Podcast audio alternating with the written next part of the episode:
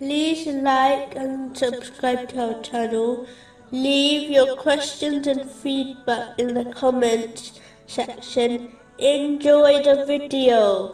The commander of the faithful, Ali bin Abu Talib, may Allah be pleased with him, once gave a sermon, and said, The world has turned away, and has announced its departure.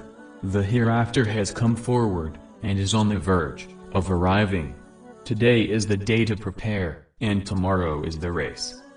O listeners, you are living in days of hope, and after it is death. The person who is obedient during the days of hope, before their death, will benefit greatly from their actions, and their death will not harm them. But the one who lacks in obedience during their days of hope, their actions will be wasted, and their death will be a great burden for them. O listeners, I have not seen anything like paradise, for which its seeker remains asleep. And I have not seen anything like hell, from which its fleer remains asleep. The person who does not act on, and thereby benefit from the truth, will be harmed by falsehood. The person who does not remain straight, with guidance, will go astray.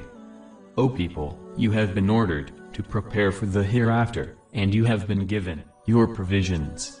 The things I fear the most for you, are you following your desires, and having hope for a long life. Ali bin Abu Talib, may Allah be pleased with him, once said, Do not be ungrateful for what you possess, yet greedily desire more. This person prohibit others, but does not act on their own advice. They order others to do what they do not do themselves. They claim to love the righteous, yet do not do deeds like them. They claim to dislike sinners, but act like them. They hate death because of their many sins, yet do not sincerely repent from them.